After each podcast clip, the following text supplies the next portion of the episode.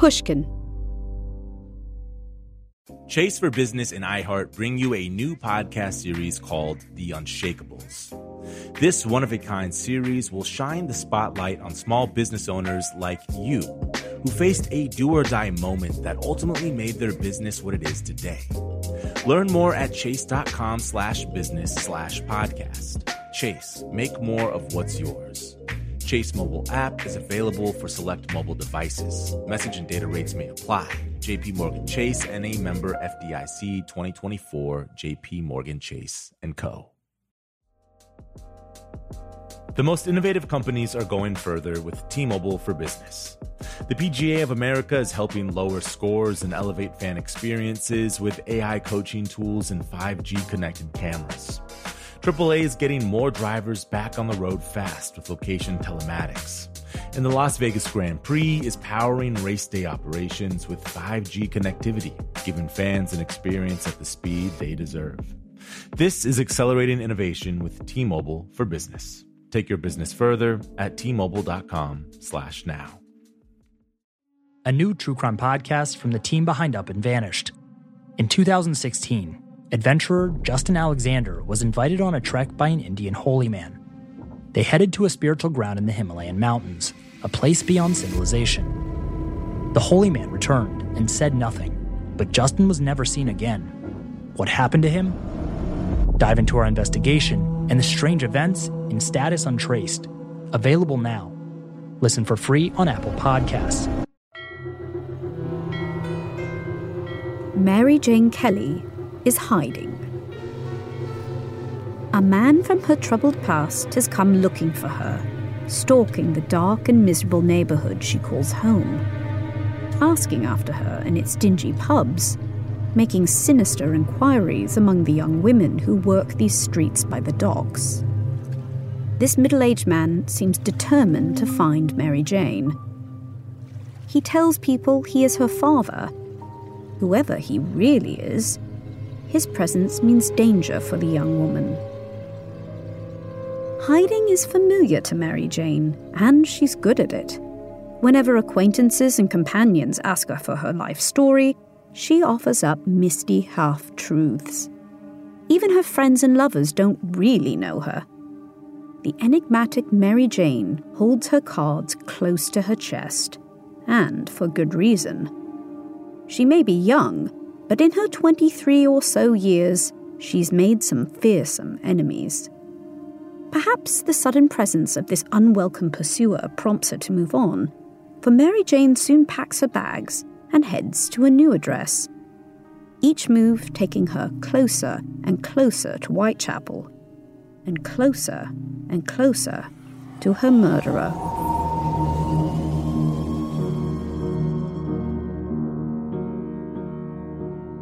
I'm Hallie Rubenhold.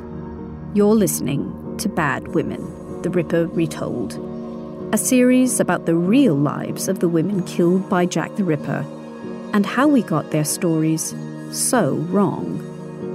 One side money plenty and friends too by the score. Then fortune smiled upon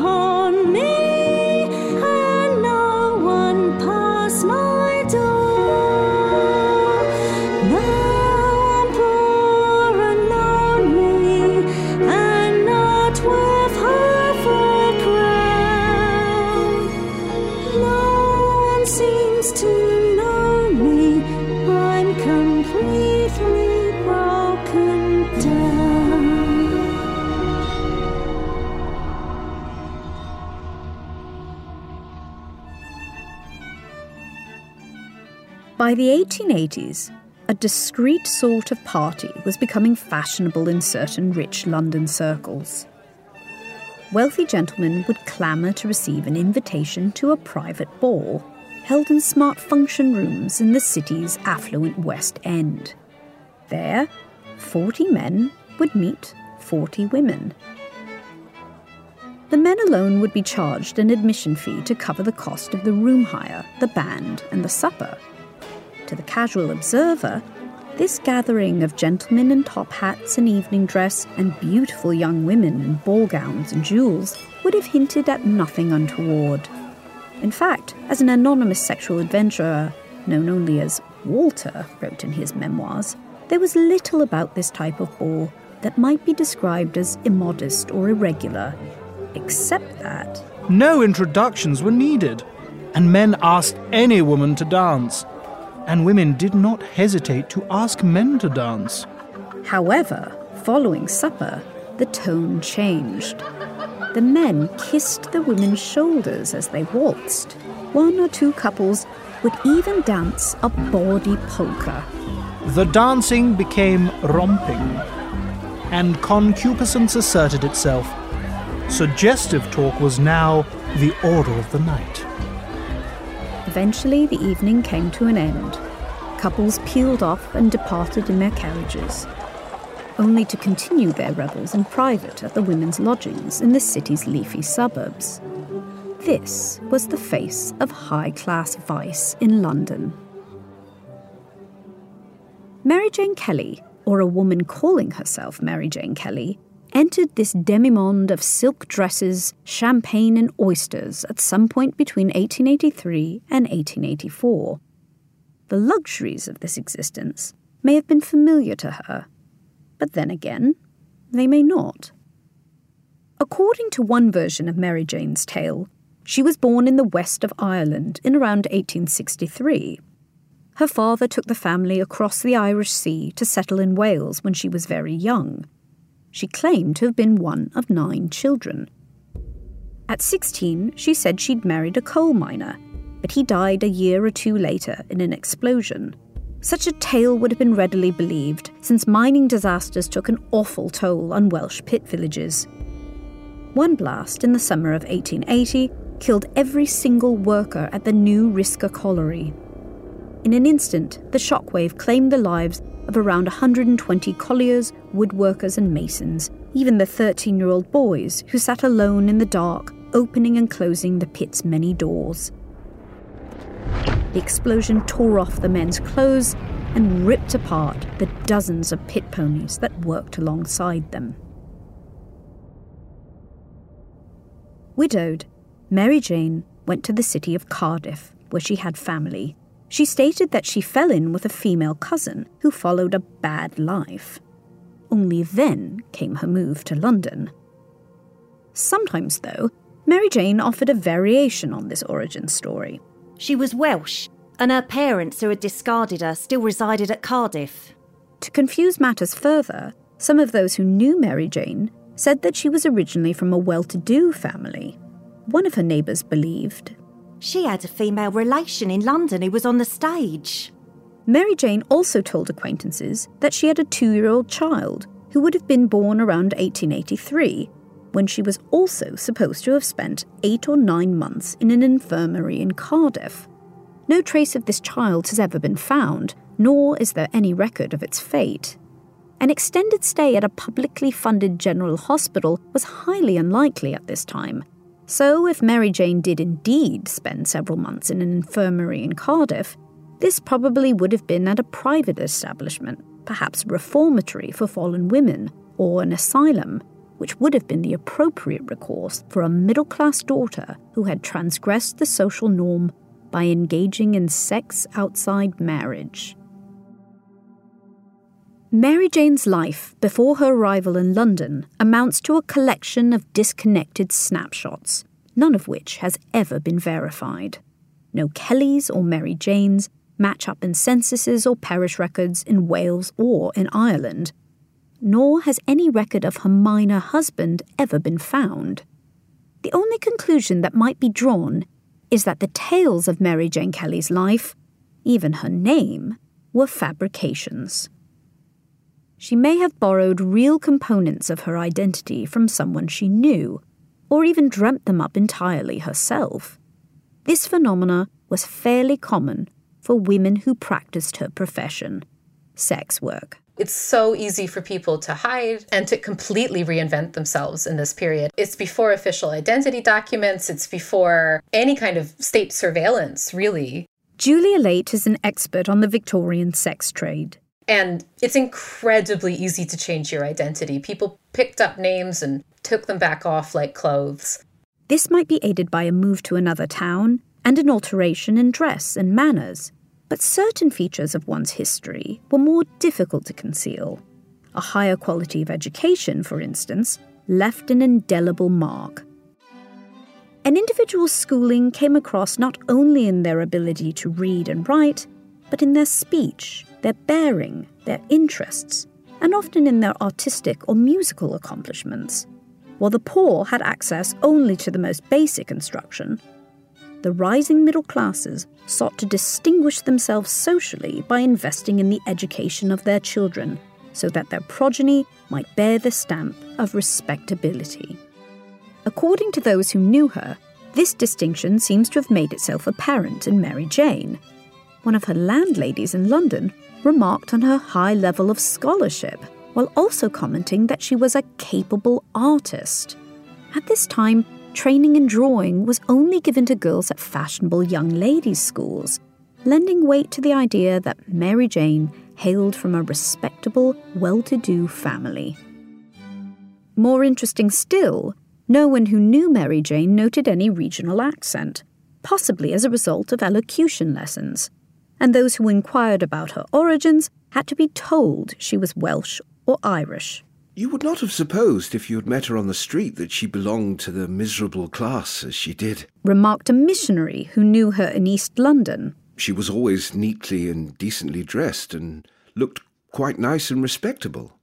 Of all the holes in Mary Jane's account, none is so gaping as that which explains how or why she left Cardiff to join the sex trade in London's West End at roughly 21 years old. The sex trade was present in most parts of the metropolis, and by the early 1880s, it also began to move nearer to train stations, areas with transient populations, and lodging houses. But the West End comprised the highest concentration of commercial sex in London, which was also entangled with a growing entertainment industry. London's Theatreland was located here too, newly illuminated by twinkling electric lights. People from all walks would come to enjoy nightlife in the West End, making it a popular circuit for soliciting. As a newcomer, it would have proven difficult for Mary Jane to negotiate an immediate entry into the upper ranks of the sex trade without the help of personal contacts. But perhaps a friend gave Mary Jane the name of a madam because she was soon working under the auspices of a French landlady whose boarders were offered opportunities to make the acquaintance of middle and upper class gentlemen. These lodgings were in the chicest part of town, which had acquired a reputation as a haven for the so called artistic set, who indulged in sin discreetly behind shutters and dark velvet drapery. Assignations might occur by chance meeting. On one occasion, the anonymous memoirist Walter gained an introduction to a discreet London brothel by exchanging glances with its madam while on train. After he struck up conversation, she informed him that she was a dressmaker and employed only the prettiest girls at her place of business. Before disembarking, she handed him a card for her dress shop and invited him to call and try on her gloves. Walter was certain that she drummed up a good amount of trade by approaching men in railway carriages and on public transport. Other meetings might be arranged through an exchange of letters. A very rich man would write to the brothel madam. A lot of these brothels catered to what was called flagellation, so what we would today call S&M. There was this real trend in England that posh Englishmen really liked flagellation and women made quite a lot of money doing it. Mary Jane would likely have had a high-class clientele. As a young woman in her 20s, with blue eyes and long, luxuriant hair, she would have found no obstacle to making a good living in the centre of town. There's a range of things she could have been doing, but she definitely would have been making a fair amount of money. The men who sought the company of women like Mary Jane through a landlady procuress would have expected to commit to an evening of entertainment, in addition to receiving sex. A client would have paid the sum of £5 up front and then taken her to dinner the following evening, Compared to the wages of the time, £5 would translate to over $3,000 today. At venues like St James's Restaurant, known as Jimmy's, or the Café de l'Europe, women and their male companions sat down to dine in smoke filled, mirrored, and palm fronded rooms where they were tended by French and Italian waiters who were noted for their discretion. After gorging on oysters, deviled kidneys, and roast beef, all washed down with champagne, Mary Jane and her client would have travelled by hackney cab or carriage either to an equally discreet hotel or back to her own bed. Such liaisons might also involve a trip to the theatre, music hall, or races. In exchange for the pleasure of Mary Jane's company, her client would expect to be billed accordingly. The price generally involved the purchase of trinkets, as well as cash. Women also made themselves known to potential clients through public display, they would appear in the galleries of certain music halls and theatres, in addition to promenading in the streets. The Alhambra Theatre catered to every rank of woman in the sex trade. On any given night, there might be over a thousand women present. Access to the promenade, encircling the ground floor of the auditorium, cost a shilling. It cost more to get closer to the stage, but according to one visiting American author, catching the performance wasn't the prime attraction, for the space was choked with men and women walking past each other, looking at the stage, drinking at the bars, chaffing each other in a rough way and laughing loudly. He ventured into the other sections of the theatre too, rising higher and higher until he reached the cheapest seats far above the stage. When a woman goes to the Sixpenny Gallery in the Alhambra, she is indeed lost beyond all hope of rescue. I came down disgusted. The Sixpenny Gallery was not for Mary Jane, who referred to herself as Marie Jeanette and accumulated numerous expensive dresses. She would have been accustomed to elegant gentlemen making her proposals and promises, buying her gloves and jewellery, and spoiling her with fine food and drink. The savviest women in the sex trade understood that their youthful allure was fleeting, and that in order to capitalize on their worth, it was essential to seize every opportunity put before them. So when a mysterious gentleman offered to take Mary Jane to Paris, she agreed. Unfortunately, this visit to France would turn out to be no vacation. The Ripper Retold will be back in just a moment.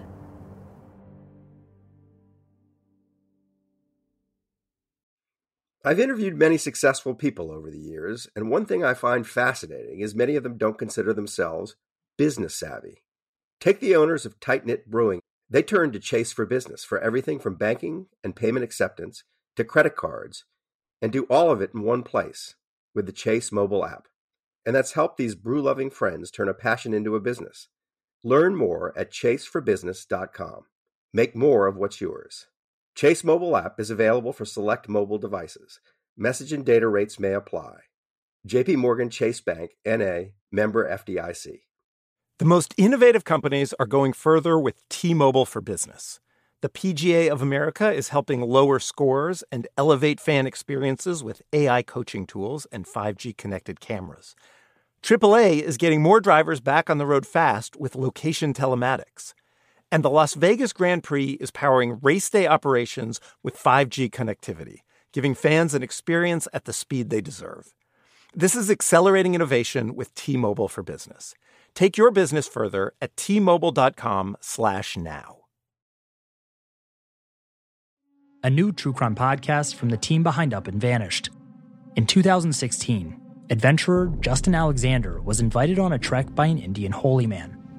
They headed to a spiritual ground in the Himalayan mountains, a place beyond civilization. The holy man returned and said nothing, but Justin was never seen again.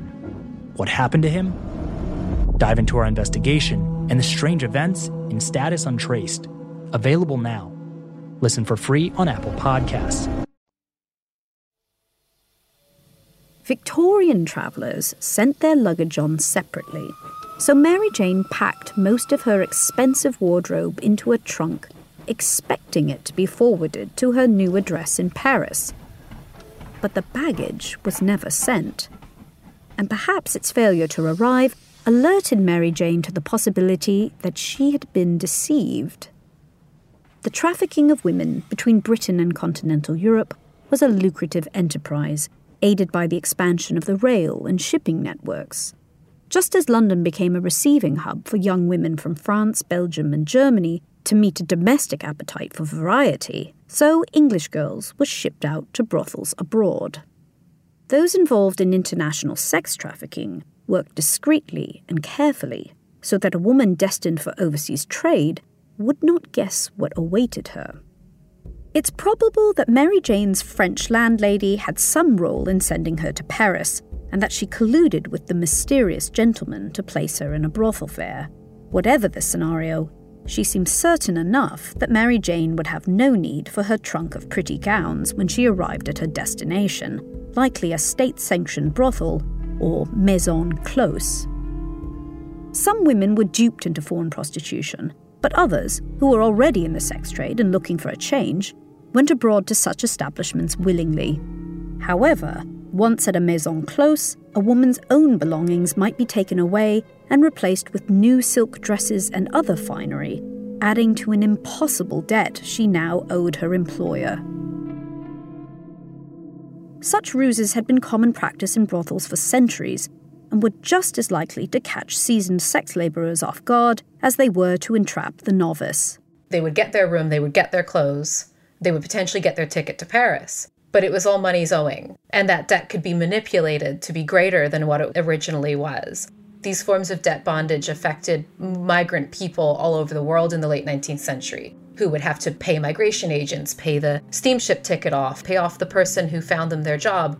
This was a kind of exploitative system in which many, many people were caught, including women who were selling sex. Life at a maison close was tightly regulated. In order to keep the streets free of the evils of prostitution, the law restricted women's movements in and out of the brothels where they worked. They were only permitted in public during certain hours. Even then, they were not allowed to congregate in groups, loiter near their doors, or even make themselves visible through their windows, which were to remain shuttered. What's more, all new recruits were expected to register with the Police de Mœurs, or Morality Police, and to submit to twice weekly examinations for venereal disease. If indebtedness to a brothel was not enough to break a trafficked woman's will, the strict laws governing her personal freedom would complete the process. Once caught within the rigid jaws of a foreign maison close, a woman on her own, without friends and unable to communicate in French, would have had little hope of escape. By Mary Jane Kelly's day, the trafficking of women had become something of a cause célèbre. However, only certain victims were deemed deserving of sympathy and of protection under the law. The idea that innocent women were being compelled into the sex trade and forcibly shipped overseas gripped the public imagination and was extravagantly sensationalized in the press. Adeline Tanner was, in some ways, the original victim of trafficking, in that it was her story that launched the whole thing in 1879 1880. 19 year old Adeline was a recently unemployed domestic servant when a respectably dressed man struck up a conversation with her in a railway waiting room. He plied her with drink and introduced her to a man named Edouard Roger. After a short conversation, Roger told her he had taken a great fancy to me, that he would like to take me to Paris, and if, after seeing his grand house, I would like to be his wife, he would marry me. A more experienced young woman might possibly have sensed the direction of travel, but 19 year old Adeline was a virgin and a sheltered one. Dazzled and intoxicated, she enthusiastically agreed. Of course, Adeline had been tricked. Roger wouldn't be her husband, but her pimp. She was not destined for Paris, but for a brothel in Brussels. Before departing England, she was issued with a false identity. Upon her arrival in Belgium, she was informed that her papers were in fact illegal and she would be immediately arrested if she attempted to flee. Adeline eventually escaped her traffickers and spoke about her experiences as part of an investigation into this illicit trade. And it's really interesting reading her testimony, in which she does appear as a very innocent victim. And she is being asked by a panel of men to narrate her abuse and victimization for the sake of proving that it existed. They craft her story and encourage her to craft her story as this kind of performance of ideal victimhood ignorance and innocence and vulnerability and guilelessness and naivety. The controversial journalist W.T. Stead, whose crusading newspaper we've mentioned often in this series, published a powerful investigation into the commercial exploitation of children for sex. All those who are squeamish, and all those who are prudish, and all those who prefer to live in a fool's paradise of imaginary innocence and purity will do well not to read the Pall Mall Gazette of Monday and the three following days. This series of articles was entitled The Maiden Tribute of Modern Babylon. Stead invoked hyperbolic subheadings like The Violation of Virgins and How Girls Are Bought and Ruined. These virgins are mostly of tender age, being too young, in fact, to understand the nature of the crime of which they are the unwilling victims. These outrages are constantly perpetrated with almost absolute impunity. Stead wanted to show how young girls could be bought from their parents and dispatched to brothels, so he staged just such a transaction himself. He orchestrated the purchase of a 13 year old virgin girl named Eliza Armstrong, who he called Lily in his newspaper expose because he was always one for heavy handed metaphors. And he used the story of Lily or Eliza Armstrong to prove this buying and selling of young virgin girls in Britain was rife and very possible. But then, for the sake of his metaphor, he insisted on having Lily, or Eliza, I should say, he insisted on having Eliza forcibly inspected for virginity. He arranged her assault in the name of protecting girls and it's it makes me so angry whenever I think about it. When it came to light that rather than just reporting on a tragic case, Stead had actually arranged for the purchase of Eliza, rival newspapers called for his head he was found guilty of abduction and procurement and sentenced to three months in prison. Even though Lily's story was pure fabrication, Stead's articles proved incredibly popular, stirring a moral panic that British girls were being sold into so called white slavery. But by English law, women like Mary Jane Kelly were not to be classed as victims of trafficking only women and girls who had previously been ignorant of sex could hold the identity of victim. I fully believe that she was defrauded to Paris, that she ran into a very coercive, potentially even abusive situation when she arrived, and that she found it difficult to get out. This is, by any definition, what we would call trafficking. For the law to, to say that it was impossible to traffic a woman who was already a prostitute rendered the law itself practically obsolete but it also tells us, again, a great deal about who gets to be an ideal victim and who doesn't get to be a victim at all. Mary Jane somehow managed to wriggle free from the snare that had been laid for her and spent no more than a fortnight in Paris. If she was well educated, as has been suggested, she would have possessed at least a basic grasp of French, enough perhaps to communicate with an amenable client or with the police. According to French statute, any customer who suspected illegal trafficking might make an appeal to the police de moeurs, who were bound by law to release any English girl detained in a brothel against her will, even if she has not paid her debt. Setbacks such as this would not have been taken lightly by the traffickers, who lost money when their so called human parcels escaped nor would they have liked knowing a young woman was at large who could attest to their crimes. Pimps and trafficking gangs were not people with whom to trifle. They felt no compunction at removing an inconvenient witness if it helped them escape the law. Mary Jane had somehow outrun her captors in Paris, but her new life in London would be neither tranquil nor safe. The Ripper Retold will be back in just a moment. You can find inspiring stories almost anywhere.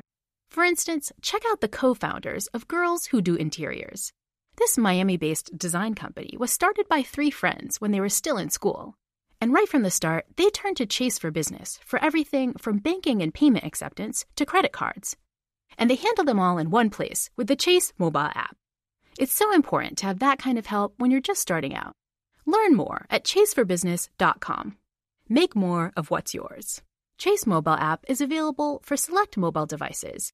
Message and data rates may apply. JP Morgan Chase Bank, NA member FDIC. The most innovative companies are going further with T-Mobile for Business.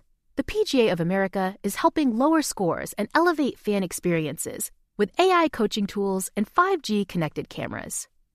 AAA is getting more drivers back on the road fast with location telematics. And the Las Vegas Grand Prix is powering race day operations with 5G connectivity, giving fans an experience at the speed they deserve. This is accelerating innovation with T-Mobile for Business. Take your business further at t-mobile.com/now. A new true crime podcast from the team behind Up and Vanished. In 2016, adventurer Justin Alexander was invited on a trek by an Indian holy man.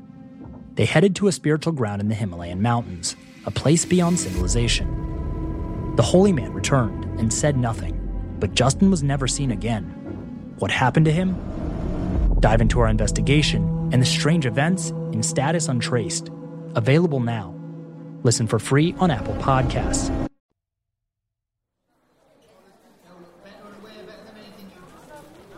At first glance, the Ratcliffe Highway, close to London's docks, offered an innocent, mercantile impression.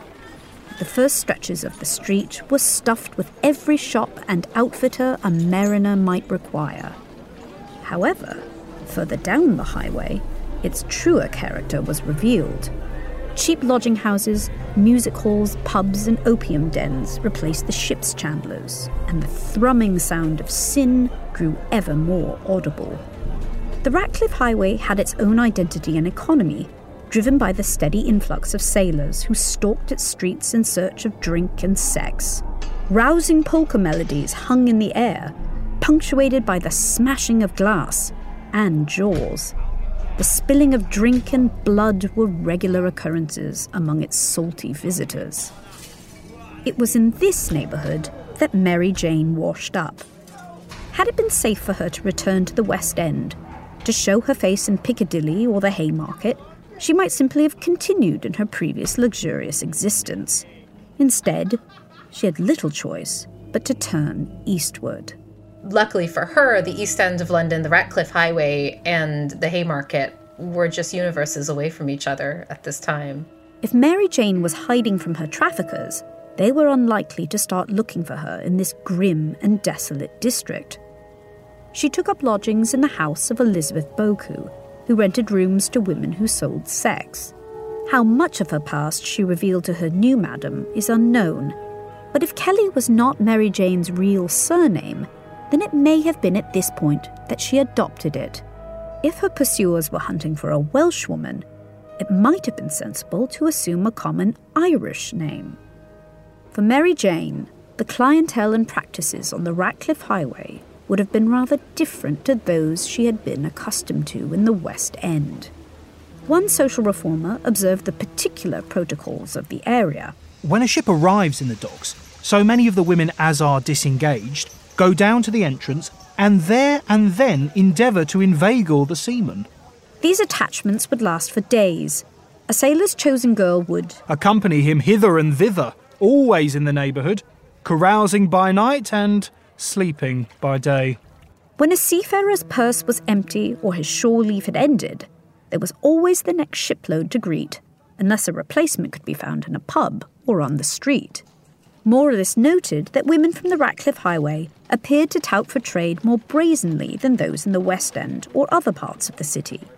The demand for commercial sex quite literally swelled with the tide, so that even the police found it difficult to regulate prostitution women who sold sex walked the streets openly without much fear of the authorities.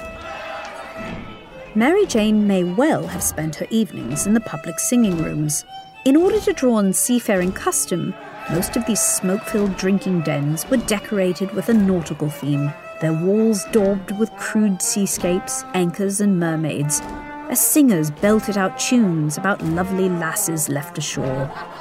Most of the audience spoke Swedish, Danish, German, Portuguese, Spanish, or French, and didn't understand a word of what was being sung.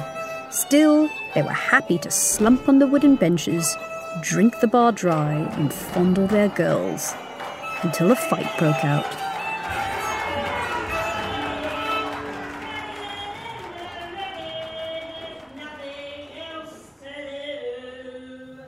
Perhaps desperate for money, Mary Jane seems to have enlisted Mrs. Buki to help her reclaim that missing trunk of expensive dresses which had failed to follow her to Paris.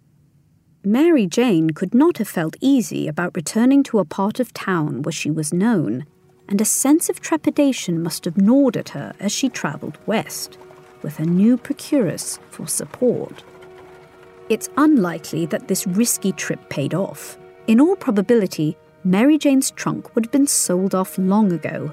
Worse still, the visit seems to have attracted unwanted attention.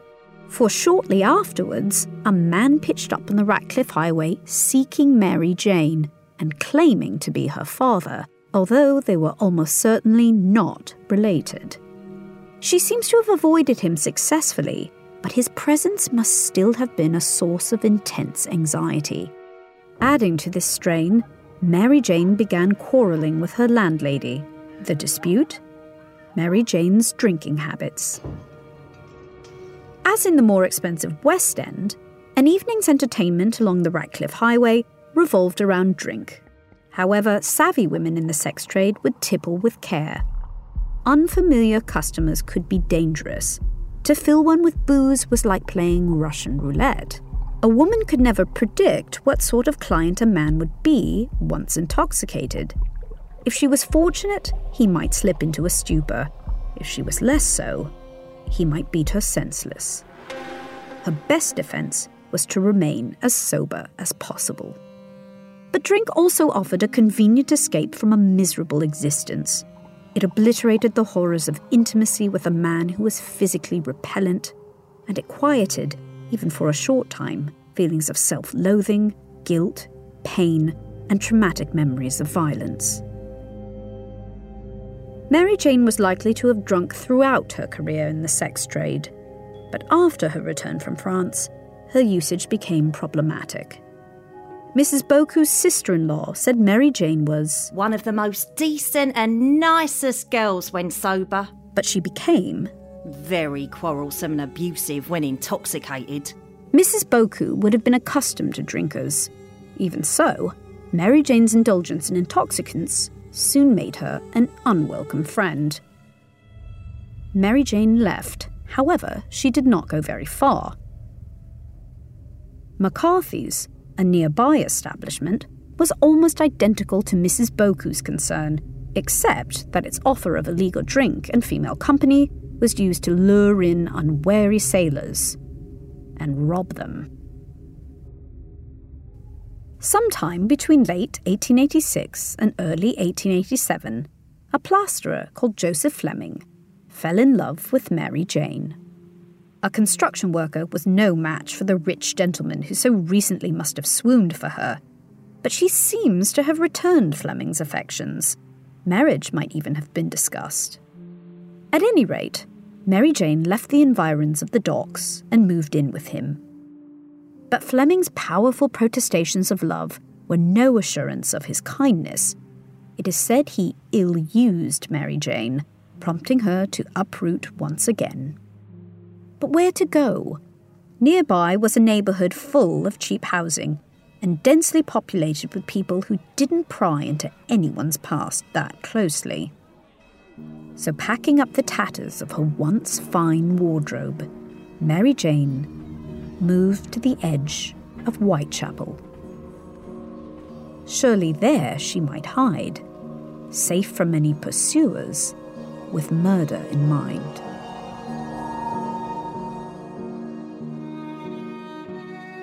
Bad Women the Ripper Retold is brought to you by Pushkin Industries and me, Hallie Rubenhold, and is based on my book, The Five. It was produced and co written by Ryan Dilley and Alice Fiennes, with help from Pete Norton. Pascal Wyse sound designed and mixed the show and composed all the original music. You also heard the voice talents of Ben Crow, Melanie Gutteridge, Gemma Saunders, and Rufus Wright. The show also wouldn't have been possible without the work of Mia LaBelle, Jacob Weisberg, Jen Guerra, Heather Fain, Carly Migliori, Maggie Taylor, Nicole Morano, Lital Molad, Eric Sandler, and Daniella Lakhan. With special thanks to my agents, Sarah Ballard and Eli Keren.